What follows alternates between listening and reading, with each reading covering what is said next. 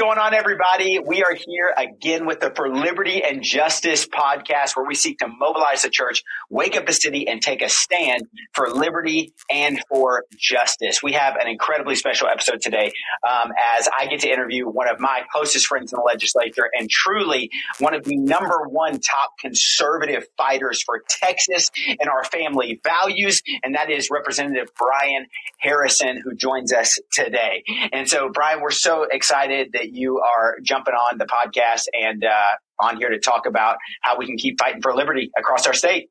Well, thank you, my friend. It's, it's always good to be with you, even even though it's uh, virtual here today. It's great to great to always good to talk to you, and excited for the discussion. It's going to be good. Uh, you know, I've, we've kind of prepped our audience as, as the weeks have gone on that we were going to be able to talk really raw and real when it comes uh, to the bills in the special session for the Texas legislature. So um, you and I talk extensively, you know, off camera about this, but the reality is, is there is a further and further divide as the days go by between true conservative fighters who actually have Texas's best interest in mind and those who carry the name Republican but don't represent our values, don't actually defend the platform issues of the G O P, and truly, truly have betrayed the voters that they serve on a daily basis. And so g- give me like a brief synopsis. I've already done this for our audience, but your experience in recognizing kind of the uniparty atmosphere inside of Austin in your first session.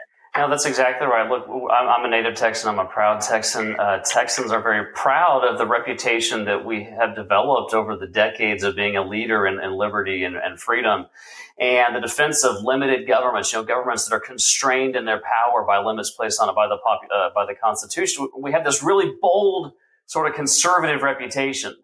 But the sad reality is far too often, especially in the Texas House, where you and I are both incredibly honored to serve, too many Republicans are content just to coast on that reputation. And in far too many areas, we are failing to live up to it. And we've never had a situation in our country where more of our liberties and freedoms and the Constitution itself has been on the line. And, uh, you know, the Democrat Party uh, today is not the Democrat Party of, of my grandfather's generation. And they're doing really everything they can to um, destroy our freedoms and the constitutional predicates for this country. So, you know, I had done uh, tours of duty in D C. I, I was proud to serve in the Trump administration, uh, part of the America First team, and fighting a, a coalition up there in the D C swamp of what I refer to as the coalition of the mainstream media, the Democrat Party, and I hate to say it, establishment Republicans. So, like you, Nate, when I got elected to the Texas House, I was excited to lock arms with elected Republicans in Texas, and I assumed that everybody would be, you know, rock rib conservative, like they talk about in the campaign ads and when they're talking to their voters. But very sadly,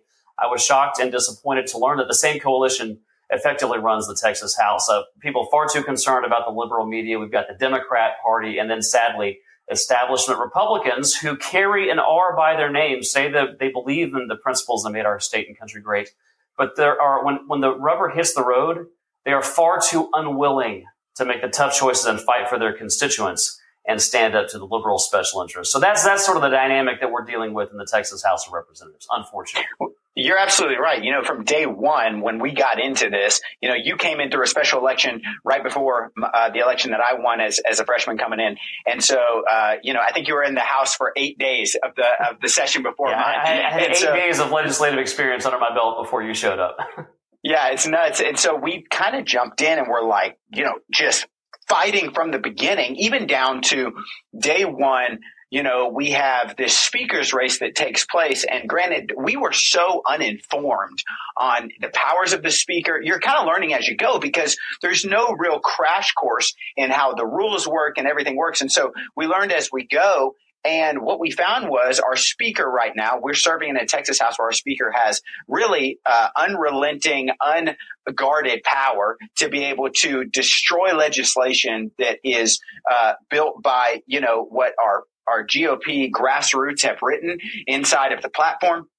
We have all these priorities that were killed over and over and over again during the regular session, whether that be actually getting strong border security passed. And, you know, people say it all the time that border is a federal issue. Well, you're absolutely right. But at the end of the day, if they can't do something with the Biden administration, which that's an oxymoron. We know that that's not going to happen. But if they can't, it, it's incumbent upon us to be able to get down and actually provide a solution. So we see that the Texas House failed to pass border security legislation during the regular session. Then we see, you know, education freedom, giving Uh, educational options to every single parent and every single student across Texas wasn't really, I mean, you, and we can talk about this, but wasn't really even in the discussion during this session. Every time we talked to one of our colleagues on the floor, it wasn't how strong is the bill going to be? It's, I don't even think we're going to get it to the floor to be able to debate it. And then if we do get a bill, it's going to be some omnibus pub ed spending bill that just radically infuses indoctrination into our schools. And it's so limited in scope for school choice that we look at it and we're like, uh, this is going to apply to less than one percent of the student population. So tell me about some of the conversations you had. You served on public education committee and your experience during the regular session trying to get that bill passed. Yeah. So, I mean, the, the three issues you hit there are three of the most critical issues facing uh, not just Texas, but America right now. How are we educating the next generation? Are we going to be a nation Uh, that has borders? And are we going to allow uh, medical freedom to go by the wayside anytime there's a pandemic? I can hardly think of three more critical issues. And that's why uh, I think people were surprised to learn that I, I asked to be on the public education committee, even though my background had been more in uh, public health and pub- uh, public health, and having been the chief of staff at the U S Department of Health and Human Services. I know as some, as a father of four young kids, Nate, you've got young kids too. Yeah. Uh, there is no more pressing issue than how we're going to educate the next generation. And right now we have to accept the, the uncomfortable reality that while we have great public schools in Texas, many of them, I send my kids uh, to a great public school here in Ellis County down the road. We have many that aren't so great. And in fact, there's the, the statistics are staggering. I was shocked to learn that in Texas, only twenty-four percent of Texas eighth graders are proficient in reading. Only twenty-three percent are proficient in math. So we ha- have the conflux of two things. We have indoct- or we have education rates plummeting. Kids can't read and write. And we have the rise of this liberal indoctrination driven in large part um, by the uh, out of control federal government, the Department of Education, trying to tie, you know, an L G B T, L G B T Q agenda to the, yeah. the federal uh, lunch program. So we've got to take control of this. And in education, I care about two things: educating kids and empowering parents. And after COVID, when we had a tidal wave of school choice sweep the nation, over thirty states now empowering their parents in education, what did the Texas House do? Nate, if you remember during our first budget night, the Texas House passed an amendment, put it on a budget that made school choice, not only didn't pass school choice, it made school choice illegal. So we could talk forever about all three of these things: school choice, border security, and medical freedom. But what, what do all three of those have in common? This is what really important for people to understand this. A lot of Republicans in the Texas House are now bragging that we finally passed a, a, a border security bill. They're bragging we finally passed a bill uh, to ban most uh, COVID vaccine mandates. But what they don't tell you is that the vast majority of them spent, especially leadership, they spent all of the regular session killing all three of those priorities. Dave Phelan and his Democrat parliamentarian personally killed uh, the border security bill, H B twenty, the Border Protection Unit Act. They never let a school choice bill even get out of committee. And then COVID vaccine mandates, Dave Phelan and the liberal so-called Republicans on his calendars committee chose not just to not to ban COVID mandates. They chose to protect COVID vaccine mandates. All three of those happened in regular session. That's why Governor Abbott had to drag us back four times, and we still haven't got all those things accomplished. And that's millions of taxpayer funds for us to go down there. That's millions in per diem, uh, some of which I think I find is so ironic, the per diem that we received that first time around, where many of us, we couldn't even be there. We're not, we weren't on the pub or excuse me, we weren't on the committees that were even addressing property tax reform during that first special session. And so we're just, we're just spending and spending and spending record, uh, uh record session for spending this session too. And, you know, uh, And, and it's one of those that, you know, we, we're spending and spending and spending, and yet the solutions are never taken. And so, you know, I've shared this on the show before, but one of the things that our audience might not be familiar with is the fact that, like, the reality is that it's a good old boys club when you get to Austin. And so we have people that are chosen to carry bills that have no idea what the bill actually does. They have no concept of the policy that it's going to take to actually implement it correctly. One of the one of the prime examples of this is I saw you champion our COVID Vaccine Freedom Act, all throughout this session, working your tail off to get it across the finish line. I mean, I every time I opened up my social media, you're on another news station talking about, you know, this COVID Vaccine Freedom Act, because it's so simple to say, hey, as a as an employee, your employment status should not be incumbent upon you taking a, an experimental vaccine. It's not even an anti-vaccine stance. It's a total freedom stance. And you championed this bill all the way up until the final night. I remember we're hoping last night you can pass legislation. I believe it was put on the calendar intentionally too far down, knowing we'd never get to it. Talk about that experience that night, yeah, how frustrating it was. No, it's the smoke and mirrors, the shell game that the so-called Republican, so-called leadership of the Texas House, they want their voters to believe they're fighting for medical freedom, because you know why? thirty million Texans are demanding medical freedom. They deserve medical freedom. It should not have taken so many years to get, you know, even the, the little, the bill that we got done. Not that it's a little bill, but it's not as bold as the bill we should have had. Um, it took so much more work and so many more years than it should have happened. But it's a classic example of what happens in the leadership of the uniparty Texas House, where they tell their voters, hey, we're with you. We want medical freedom. But what they don't tell you is behind closed doors, the speaker and the number two in the Texas House, Dustin Burrows, they made the intentional, the strategic, calculated decision to protect COVID vaccine mandates. And they, but they didn't want to, the, the responsibility to be so clear. So what they do is they hide their liberal actions. It got out of the Public Health Committee nine to one. I was able to persuade almost every Democrat on the Public Health Committee to support that. I had over forty co-authors on the Texas COVID Vaccine Freedom Act. I probably had one hundred votes on the floor to pass it. They got it through the Texas yes. Senate with the help of my partner, Mays Middleton. We passed it in the Senate.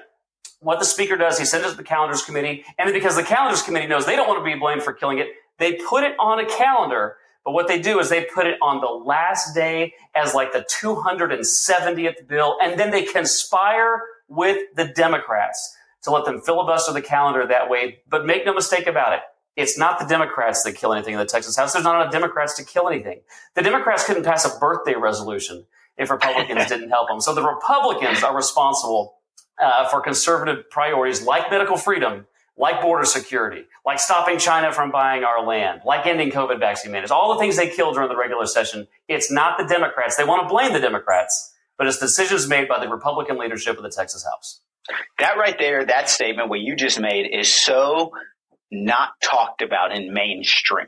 It's it's we're against the Democrat. I, I told someone all the time, you know, me and you, uh, I, I can't I can't speak for you, but I know for me, I'm going to get involved in some of these primary elections, taking out some of these, you know, really Republicans in name only uh, inside of Texas, because at the end of the day, we've got Republicans that are betraying the trust of parents, betraying the trust of their voters, and we're seeing this on a continual basis, like you just said.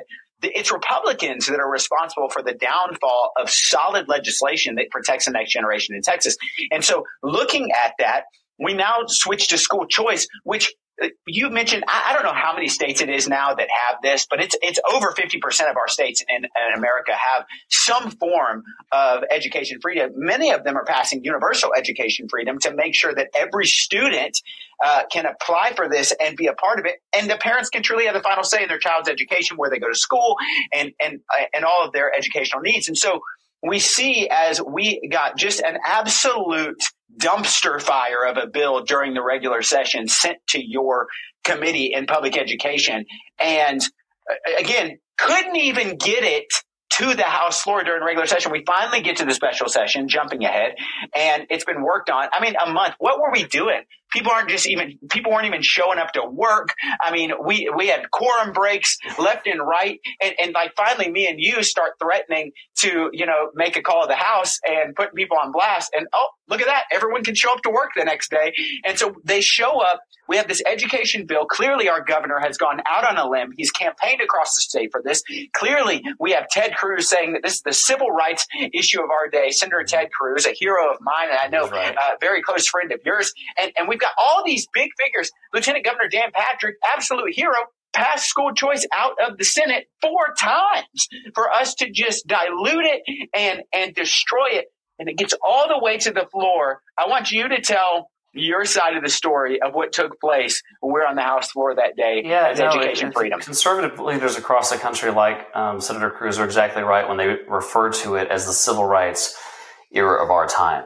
I mean, what? How in the world are we as small government conservatives? And by the way, not I want Texas. I should start at the beginning. I want Texas to be a leader in all the freedoms. Okay, medical freedom, education freedom. But in so many of these areas, we're not even following.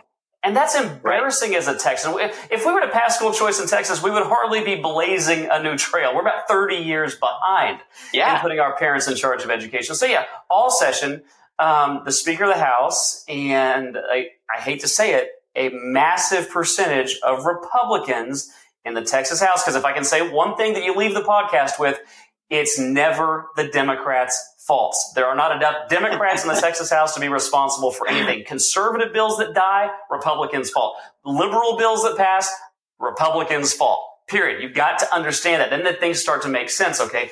The liberal Republican leadership in the Texas House made a conscious decision they were going to turn their back on the voters that elected them because Republican voters in Texas overwhelmingly want school choice. But you know who else wants school choice? Democrat voters, independent voters. The voters well, the Texas of the state of Texas, they want school choice. And the Republican leadership turned their back on them. You know who else they turned their back on? They turned their back on parents.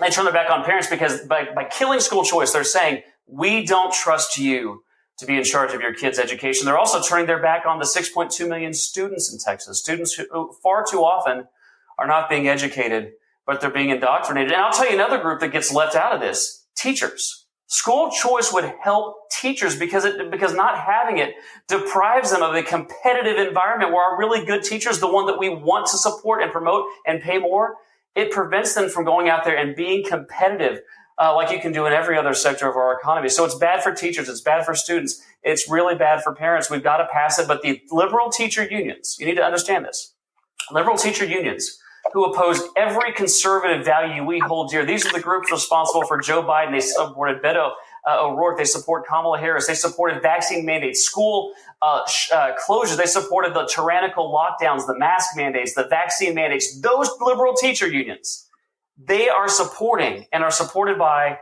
the liberal Republican speaker in the Texas House. And sadly, probably, oh, I think it's about twenty-two of our supposedly Republican colleagues in the Texas House are in bed with the far-left liberal extremist teacher unions. And the teacher union bosses, sadly, have far too much control of the Texas House. So even though the governor has been out there leading the way, the lieutenant governor, people like you, Nate, me, every movement conservative in America and across the country pushing to put parents in charge of their kids' education, a strategic decision was made by the Republican leadership of the Texas House to kill school choice. And Nate, you and I were doing a T V interview together. I don't remember if it was on Fox or Newsmax or something where somebody asked him, but could they really have passed it in the Texas House? These rural Republicans don't want it. I said, first of all, it's a massive myth that rural Texas doesn't want school choice. When this was on the totally. ballot, uh, Republican voters in our ten most rural districts supported school choice by over eighty percent. And here's how I know for a fact that we could have passed it if our liberal speaker wanted to. He was able to get over sixty Republican members of the Republican caucus in the Texas House to vote to overturn the election of our recently reelected Attorney General on the basis of no evidence. So make no mistake about this. If our liberal leadership team in the Texas House had wanted school choice to pass, school choice would have passed. Spot on. I mean, it, bringing up the Paxson impeachment, which now we see, you know, clearly our lieutenant governor did the right thing, as well as most senators inside the Texas Senate just simply said, there's no evidence here. We're tossing this out. They even went through the process and said, we're going to do this by the law. We're going to go through this and see. And even then, we see that zero evidence comes. And this is the nature of what the Texas House has become. And this is why it's so important that we have fighters like you. This is why we must speak out the truth. And this is why I wanted to have you on, because and we have to make this regular, because we have to make it Uh, to where our constituents, the people of Texas, are understanding the real battle at hand. Many of us are so focused, and we were trained to be focused on November, November, November. You know, let's get the Biden administration out, when in reality, there is so much to be done in this March primary. I, I would even venture to say it is equally as important to get the right conservative in as it is to win in November against the Democrat. Because at the end of the day, sometimes we get a Republican in office in a very conservative district, and then we watch them do no different, if not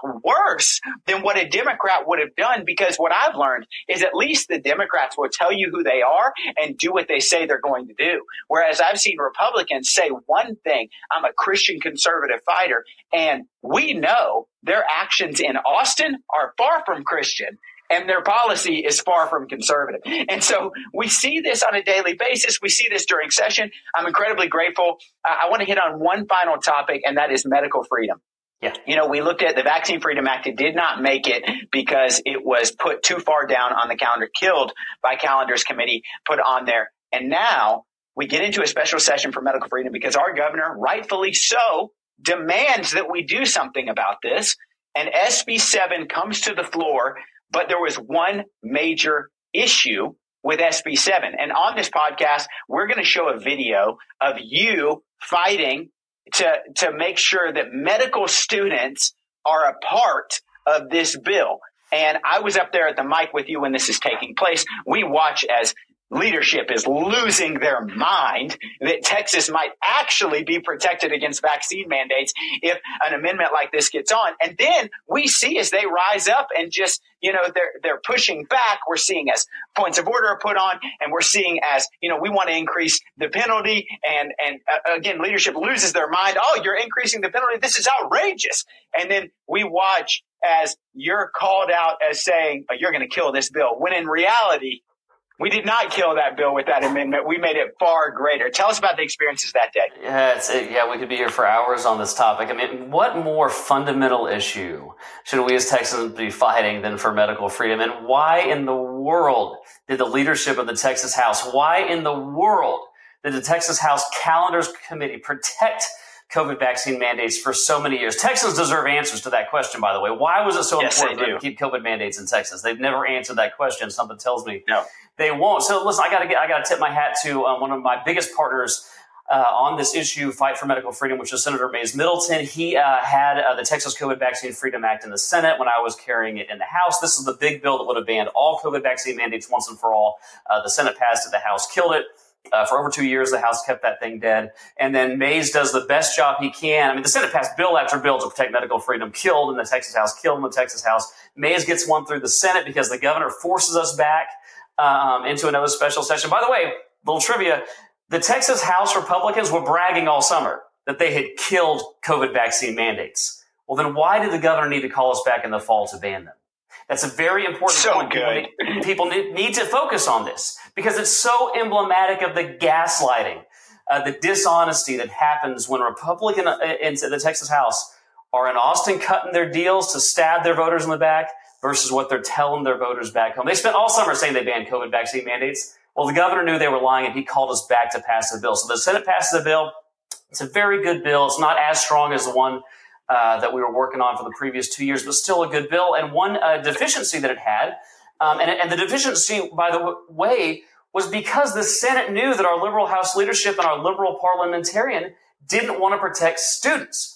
Um, so I go to try and strengthen the bill with the full support of the Senate to say, you know what, we need to not just ban most or some COVID mandates, we need to ban them all. Our future doctors, our future nurses, our college students, they deserve freedom from COVID tyranny, too. So before I even got a sentence out to try and offer an amendment that simply would say uh, the bill extends protection to students, Democrats point of order it. The leadership goes crazy. Our Democrat, former Barack Obama, White House lawyer who Dave Phelan has serving as our parliamentarian, ruled my amendment to protect students in a bill to protect or to end COVID mandates. An amendment to end COVID mandates on students was somehow magically out of order. Okay, so the House, again, didn't even get to vote on it. And, Nate, you know, if that amendment had gotten to the floor, how many votes would have gotten? one hundred ten, one hundred fifteen? Oh, it passed with flying colors. Because the House, the body, wants to do the right thing a lot of times, but they're prevented by the liberal leadership of the Texas House. And then me and you and Representative Toth and others, we went and put another amendment down to make the penalty go up from ten thousand dollars if you violate this and force someone to get a vaccine for COVID against their will, to take it to fifty thousand dollars so that these really big um, actors and corporations would actually, hey, maybe pay more attention and not force their workforce to, to be vaccinated against their will, people lost their minds, including the Republican author of the bill, accused us of wanting to kill the bill, and then worked behind the scenes to strip it out in committee. He did not want a real penalty on that bill. Well, fortunately, we were able to force that to a vote. We got the penalty up to fifty thousand dollars. The Senate welcomed that amendment with open arms, and we were able to strengthen the bill. But we had to do it, Nate, as you know. We had to do it fighting harder than we should have had to fight. And who were we fighting? We weren't fighting the Democrats. We were fighting That's right. the liberal leadership of the Texas House, who wanted a weak, watered-down COVID vaccine mandate bill. They sure did. And ultimately, man, you know, we've just got to get to a point where Texas realizes that the, the strongest fighters we have for freedom in the state of Texas are the ones that are more committed to seeing the needle pushed to the right to protect the next generation than they are to getting, you know, attaboys and pats on the back from leadership and committee assignments and and and getting to put their name on a bill. It, that, all that stuff does not matter in comparison to fighting for the values that our constituents sent us there. And, and Brian, Nate, I'm, I'm so grateful. Real quick, one thing you said a second ago, I just want to highlight, because what you said was so insightful and correct for people thinking about getting involved in, in various races or when they're talking to elected officials, especially if they're Republican. It's not good enough just to say you're a Republican. It's not right. good enough just to say, you know, I support the Republican Party more than the, than the Democrats. They've got to be asked the tough questions. Yes. Are they willing to fight? And are they willing to fight against members of their own party who may be not so as inter- aren't as interested as they should be in protecting the principles that made our, our state and our country great? Are they willing to fight against things like putting Democrats in charge of House committees? Are they willing to highlight problems like having an Obama lawyer run the Texas House?